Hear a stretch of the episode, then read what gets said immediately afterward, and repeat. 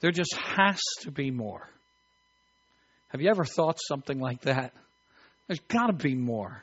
Have you ever pondered your life and thought to yourself, there just has to be more to my life and more to life in general than what I am experiencing? Have you ever wondered about your relationship with God and find yourselves desiring more, thinking there's got to be more in this relationship that I have with God? There's got to be something more rich for me than what I have right now. And have you ever just found yourself desiring more from God? For the next few weeks, that's what I'm hoping will happen in your heart and mind. This series is a challenge to desire more from your experience with God more peace, more joy, more excitement, more zeal, more intimacy and closeness, more contentment, more power, more victory, and more love, more of everything that would bring a deeper, richer, more fulfilling relationship with God into your life. I would like to submit that what is missing in our lives, the thing that that leaves us desiring more and feeling like there has to be more, that, that the, these things can be obtained, except for the fact that there's stuff in the way. I don't think God is trying to make things difficult for us. Frankly, I think we are making things difficult for ourselves. What is in the way? Many of us are living our lives among the thorn bushes. And I want to spend a little bit of time thinking about that. Traveling back in this past week that you just came through, how much time did you take to acknowledge the Lord God? Were you too buried or distracted or even disinterested to really focus on Him and look toward Him and gaze upon Him? If I can interrupt myself for a second, I really want to encourage you in the weeks to come to take some time throughout each day to look for Him I know that you can't see him with your physical eyes, but if through faith and through the knowledge that you have of what the Bible says about him, if you will begin to seek him out through faith eyes, you can gaze upon the living God. I'm asking you to consider who he really is.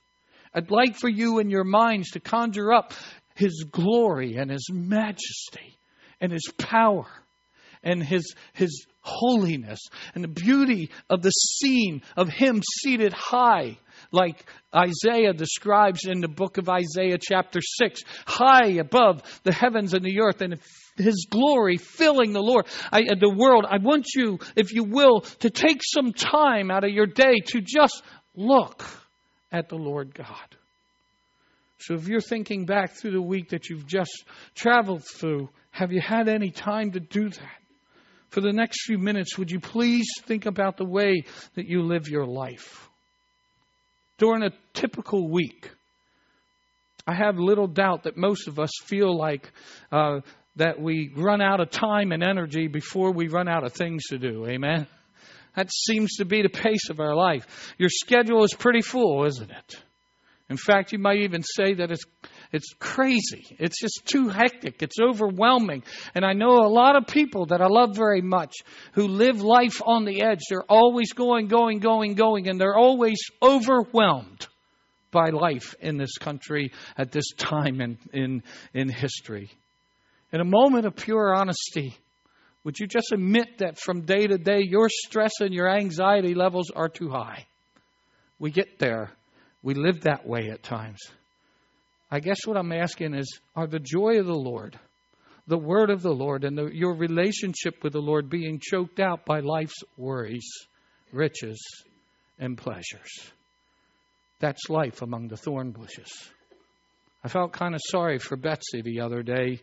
Usually Betsy beats me here. Um, you, our office opens at nine. She's usually here long before nine o'clock, and I I uh, don't always make it here um, before about 8:30.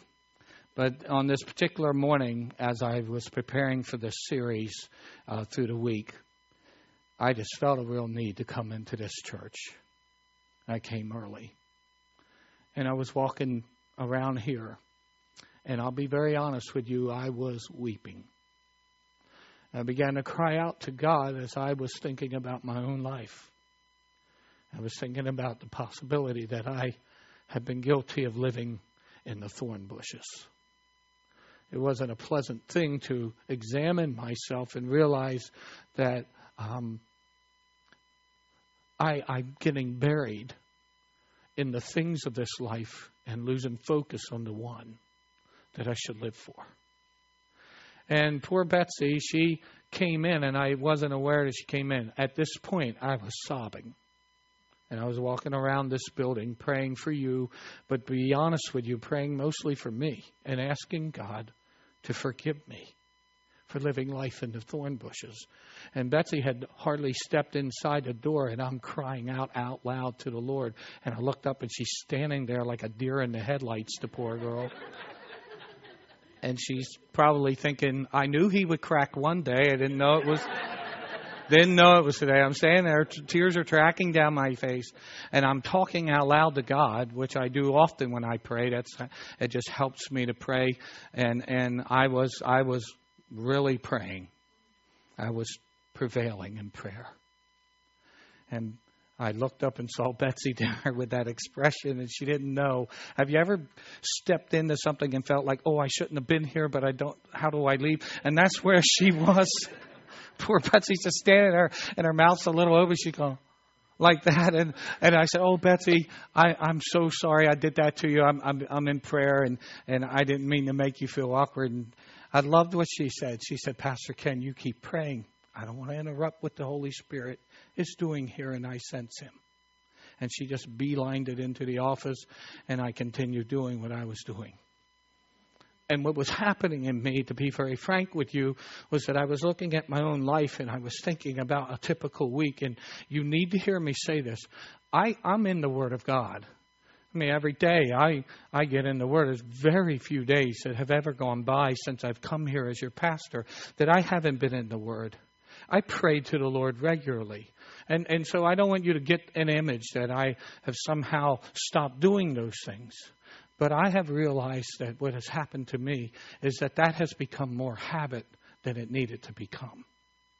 And I'm just kind of here doing it and going through the motions more than I should.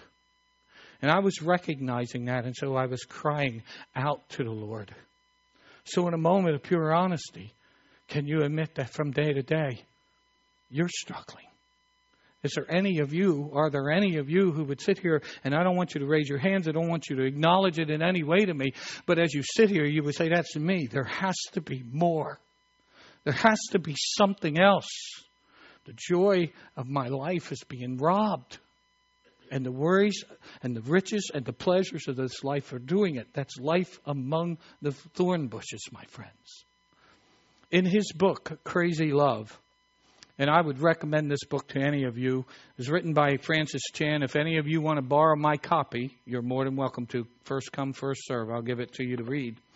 But in this book, Francis Chan, the author, reminds his readers that our lives are like a vapor. That's what the scripture says. And then he makes the following statement.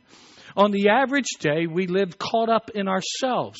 On the average day, we don't consider God very much. On the average day, we forget that our life truly is a vapor. And he goes on to make the case that we're just so quick to forget God. And he asked this question, it, it just haunted me. Who do we think we are? Who do we think we are to forget God? He says, and I'm quoting again, so many of us think and live like the movie of life is about us. And Chan's position is that the movie of life is not your movie. The movie of life belongs to God. God created the world. God populated it with people. God pursued a relationship with people and they rebelled. And then God returned and continued to pursue them. God's Son came to the world to save it. God will come back and receive His church one day. God will judge us all one day. It's not your movie. It's not about you. It's about God. And ultimately, His plan will prevail. Ultimately, God's movie will play out exactly the way He wants it to play out. So our position, shouldn't it be more like what 1 Corinthians chapter 10 verse 31 says? So whether you eat or drink or whatever you do, do it all for the glory of God. Once again, to quote Chan, to be brutally honest, it really doesn't matter what place you find yourself in right now. Your part is to bring glory to God. And that's his position. And I've been thinking about that lately as I've been preparing this this message or this series of message called Desire More because frankly, my friends, I desire more. So, what is it that causes regular church going people to be forgetful about our God? The answer is we live life in the thorn bushes. Life's worries, riches, and pleasures choke out our biblically stated purpose to glorify God. And we forget. And we get so involved in ourselves that we forget to look up and see the living God. We read Luke chapter 8, verses 4 through 15 at the beginning of this message. And verse 4 tells us something that I want to read to you. It tells us that a large crowd of people was gathering, and people were coming to Jesus from town after town. And I have to tell you, that statement right there would very much impress most church leaders of today a large crowd was gathering. We would stand there and say, we in the ministry, at a boy, Jesus, you got it going on. Look at all of the people who are coming here. Unfortunately, especially in America, the holy grail is to get as big a crowd as we can get. And so a lot of us would, who are in ministry and especially our leaders would say, there you go. Look how many people are gathering around to hear you. And we would get all excited about that. We would, we would feel excited that that was happening. But I, I'm pretty amazed because many of us preachers, as Chan points out, are extra careful about what we preach. We want to preach in such a way as to make the Word of God very palatable for everyone. We don't want to offend anyone. But Jesus didn't do that at all in that day. He used a statement that might be pretty shocking he, he used a parable and he purposely eliminated all of those who weren't sincerely seeking him. And he says, If you have ears to hear me, let you hear. And his implication was, If you don't want to hear me, then you're not going to hear me. And frankly, I feel led to take a similar stance today. What I realize is that not all of you are going to accept what I'm about to say to you this morning. I realize that some for some, this message will come off as just too radical and impractical. Some of you will not receive this because you will not have ears to hear it. And I don't say that in any arrogance or in any way to insult you. I just know that that's the truth. And so I share this with you for those of you who may have ears to hear what the Lord would say to you personally about this. In this parable, best known as the parable of the sower. Jesus talked about the soil of our hearts and the receptivity of our hearts. Chan emphatically asserts something that most American churchgoers won't like, but he believes that most American churchgoers are found in this parable, but not where we would like to be found. He would suggest that we're found among the thorn bushes, that too many of life's pleasures, too many of life's worries, too many of life's riches have choked out the vitality of a relationship with God as it is laid out biblically. And he cautions readers in his book not to just assume that they're good soil. I will leave that between you and God because I don't want to uh, overstate something. I don't want to stand here as your pastor and say, I don't think any of you are right with God because I know better than that. I know many of you love the Lord and you're, you, you're good soil, but I will let you decide where you are in that because I do think it is important for you. Let's circle back to the question again of how you and I are living our lives. And let's come back to complete honesty with ourselves and with God. Do you have too much schedule and not enough time to fulfill it? Do you have pretty high stress and anxiety levels pretty much all the time? Do you forget the incalculable, faultless, eternal God from time to time who nonetheless loves you with an amazing, incomparable love? Is it possible that you're not good soil, but instead you're living your life in the thorn bushes? Chan asks his readers this question Would you describe yourself as totally in love with Jesus Christ, Or do the words half hearted, lukewarm, or partially committed fit better? You know what I think? I think you and I know exactly where we stand at this very moment as far as the issue of the soil of our hearts. We can answer these questions. The issue is what to do if we suspect that we're closer to lukewarm than fully committed. And I have to give you a disclaimer, my friends. I will agree with the author of this book, Francis Chan, when he makes this observation. He does not believe that there's any such thing as a lukewarm Christian. That's an oxymoron in his mind. He says there are lukewarm people, but he wouldn't say they're lukewarm Christians. As he understands it, and I have to uh, tell you, I align with this as I understand it. People who are lukewarm sicking the Lord, and he ejects them, he dispels them. And so I wouldn't call them Christians. There's no nothing that I can see that would indicate that these people are received into the kingdom of God. It's a dangerous thing, my friends, to find yourself lukewarm. It's a perilous thing to live life in the thorn bushes. So, what do we do if we suspect we're closer to lukewarm than fully committed to the Lord? I would ask you to do some things this week because there are some things I think that can, can help. And I can tell you, your pastor is in process of this. I would ask you, church, to examine yourselves. We need to examine ourselves. 2 Corinthians chapter 13 verse 5 says examine yourselves to see whether you are in the faith. Test yourselves. Do do you not realize that Christ Jesus is in you unless of course you fail the test? Now most of us have already started doing this today.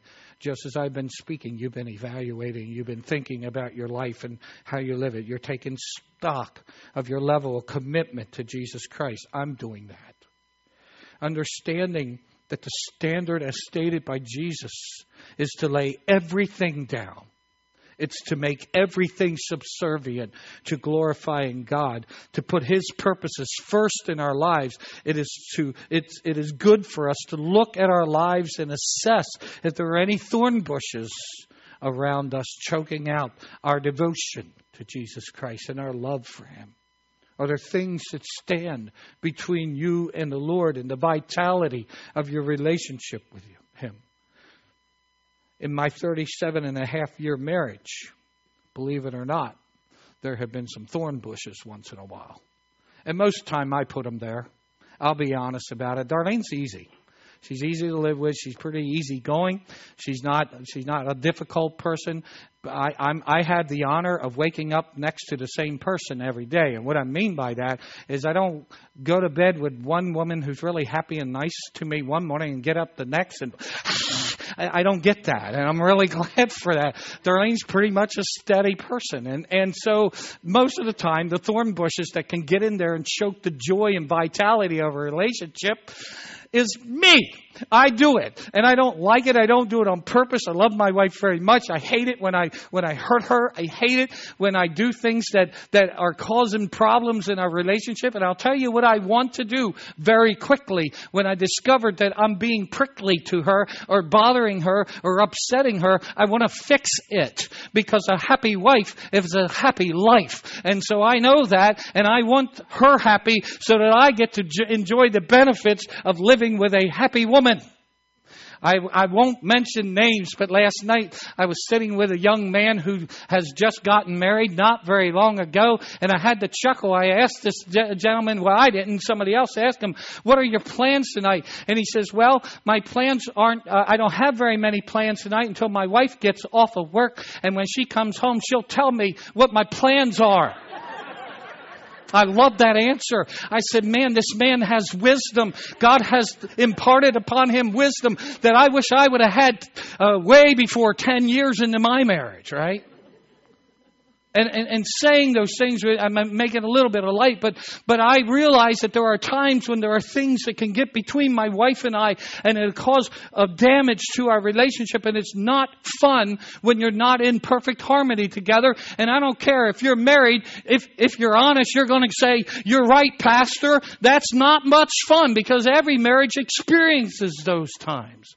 I heard a dear brother who's been married quite a while uh, say this morning in Sunday school he has to make things right with his wife pretty much every day. I understand that. The thorn bushes can get in the way. And it isn't so much unlike uh, our relationship with the Lord. We can have things that will get in the way and it will choke the vitality and the joy of our relationship with God. Our posture in, in our examining ourselves should be reflected in the brief parable that was given in Matthew chapter 13 verse 44.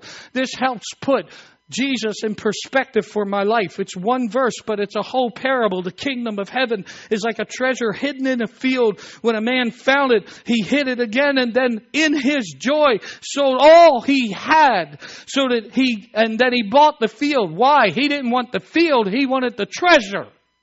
And what I want to say to you is there is nothing more valuable to you than Jesus Christ. There's no greater treasure that you can find in life than Jesus. And that's what this thing is about. How important are your things to you? Would you part with any of them for the sake of your relationship with Jesus Christ? How important are the people in your life? Would you part with any of them for the sake of your relationship with your God? Would you, how important is your job? Would you part with it? Would you change your job if it would better your relationship with the Lord? Even if it meant you brought in less money so that you could have the richness of a relationship with God and, and live out His purposes for you. Are you willing for Him to inconvenience you? Are you willing to forgive somebody who has offended you, even though they don't deserve it, and even though they haven't asked you, if that's what He asked you to do? Are you willing to do the hard things? Are you willing to sometimes even suffer if that's what He would call you to do?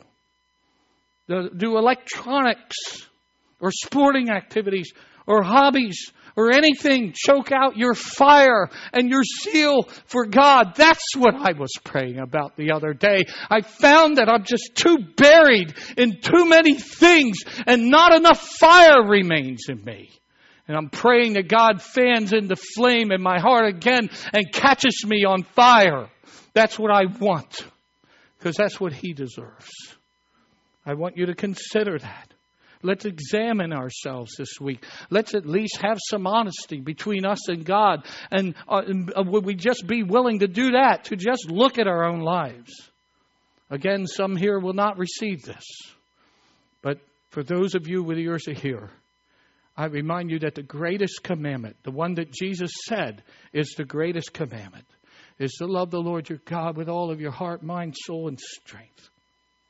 And I believe the Holy Spirit would say something like this to us Please stop acting as if this isn't my standard for you.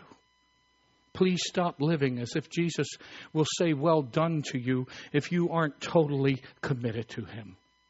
Please stop justifying ungodly attitudes, sinful speech, unholy deeds, and half hearted attention to Jesus. Many of us are showing signs that we live life in the thorn bushes. So I beg you, in fact, I dare you to examine yourself this week. Second thing that I would suggest that we do is seek God's forgiveness.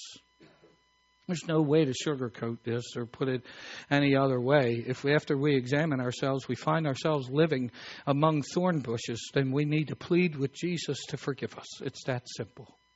We need to seek God. And again, I challenge you to just look at Him and then look at everything else in your life and put a value on Him and what's left in your life. For me, there's just no comparison. You need me you need to hear me say to you, I love my wife, but I love Jesus more. And I I would never I don't think the Lord would ever ask me to part ways with my wife, but I love him. And I appreciate the things that he's given me, but they're just things. They don't matter that much. My job, I like, I, I love being the pastor of this church, but for his glory, I'd walk away in a heartbeat because I love him and I want His will. So I just ask you, look at Him. Let me tell you, as I see it, the God I serve is worthy of all that I got, my very best. He has every right as God to tell me to lay down my quote rights, my plans, my dreams, my loved ones, my possessions, my entire being at His feet because it's not my movie. It's about Him. So He can direct me, He can tell me what to do. It's not about me. And that's the kind of devotion I believe He deserves. If I have held back, in my view, I have sinned. And I have forgotten him. And I need his merciful forgiveness for that period. Does God need me to apologize? No. No, he doesn't need it because he's God. But in apologizing and seeking his forgiveness, it is a form of humbling myself before the Lord. And I will tell you the sin that in many ways trumps all sin is the sin of pride. It's our unwillingness, our arrogance, our unwillingness to seek His forgiveness. That's the sin that propelled Satan, a created angel, to attempt to depose his own creator and the, the one and only God from heaven. That sin crouches at the door of every human heart, and it propels us to terrible rebellion against the one God. So I seek God's forgiveness because of my propensity toward pride and arrogance. The third thing that I would suggest that we need to do is repent. It is one thing to say you're sorry, and I have been doing that. It is another thing to change the way you live. Repent isn't complicated. That word shows up in the Bible. It's a biblical word. It's not complicated. It simply means to turn. It simply means if you're going in one direction, you turn away from that direction, you head the, head the other way. And in my case, I want to head toward the Lord. Go away from the things that are drawing me away from Him and seek His face. I desire more, my friends. People living life in the thorn bushes have to take actions, actions that will draw them closer to Jesus and further away from those things and people that choke them out. We have to cooperate with the Holy Spirit to remove the thorn bushes from our lives. I'm going to say something to you. This whole series, when we're talking about desiring more, wanting to be closer to God, we're going to spend a few weeks in this. I'm going to tell you it really is a series about the Holy Spirit. And we're going to learn, if we haven't yet, that the Holy Spirit is not it, He is God. Name an attribute that God has, and the Holy Spirit has those attributes because He is God. He seems to be our forgotten God, if you will. And we want to spend time. If anyone is going to enable me to draw close to the Lord, it's the Holy Spirit working in my heart. Maybe last week when you were listening to Brother Bill share his testimony, and he was just matter of factly saying, Well, I, I was able to do this, and then I, I led this ministry, and I went out on the street, and I started this ministry. I know some of you sat there thinking, That man is absolutely off, his cheese slid right off his cracker. He's nuts to have done that kind of thing. But here it is, and, and he made it very simple. He wasn't bragging on him. He was just simply saying, This is what God told me to do, and I obeyed and I followed. You want to know who was speaking? The Holy Spirit. You want to know who enabled Bill to lead ministries and build churches and things? The Holy Spirit. And we're going to be looking in to our relationship with God the Holy Spirit. Romans chapter 12 speaks of being transformed by the renewing of our minds through a relationship with the Holy Spirit. So that's what we're going to be looking at together in our series. Let me just ask this question Do you long for an, an authentic, I'm sorry, do you long for an authentic faith? Do you long for something more? Do you desire more? I do. And I'm wanting it and I'm seeking it and I will go after God for it. I want to repent. I want to walk away from those things that have distracted me. Not evil things, not in and of themselves wicked things, just things that I have gotten too buried in. Set aside some things and make Jesus Christ the priority he needs to be in my life. Biblical, biblical Christianity is not someone just praying for forgiveness and then going back to the old ways. It is repentance, it is turning, it is following Jesus. I long for this authentic relationship with the Lord where it needs to be. I, I want to leave my life behind in the thorn bushes and just desire more. and seek Him. So please, seriously this week, consider examining your life and reflect on what it is to desire more. If there's something that I have said here that you want to talk to me about, I'm wide open to do that. I'm your pastor. I would love to talk to you about it. But I will tell you, I'm on a quest to be what God would have me to be. And there's no fancy way of putting that, there's no eloquent way of wording it. I desire more. I pray you will. I pray you'll go on this journey with me. Here's the good news if nobody else goes, God is faithful. And if you want it, He'll give it to you. Even if nobody else goes, if you want it, He'll give it to you. That's what's beautiful about a relationship with the Lord. There's a real old song, and I'm not going to have you sing it, but it's it's called "I Have Decided." And one of the verses, uh, "I have decided to follow Jesus, no turning back, no turning back." And I love this one that says, "If none go with me, still I will follow." And I want you to know that no matter what others do, it won't affect your ability to serve the Lord if you want to. You can go if the rest of the world goes the other direction, if that's what you want to do. The Holy Spirit will enable you to do it. Isn't that good news? I'm really glad that my wife doesn't like me based on how much everybody else likes me. She'll kiss me today, even if none of you would. And I, because she likes me anyway. and I'm glad for that. I'm glad it isn't dependent on what you think about me. It's dependent on our relationship. And no matter what, Darlene and I can stay in our marriage and have a good marriage together. If that is true in a marriage, it is certainly true in our relationship with the Lord. I desire more. I pray you will too.